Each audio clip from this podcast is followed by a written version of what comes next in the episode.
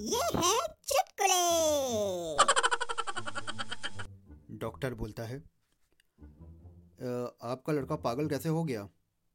तो पिता बोले, वो पहले जनरल बोगी में सफ़र करता था। तो इससे क्या? लोग बोलते थे थोड़ा खिसको थोड़ा खिसको, तभी से वो पूरा खिसक गया।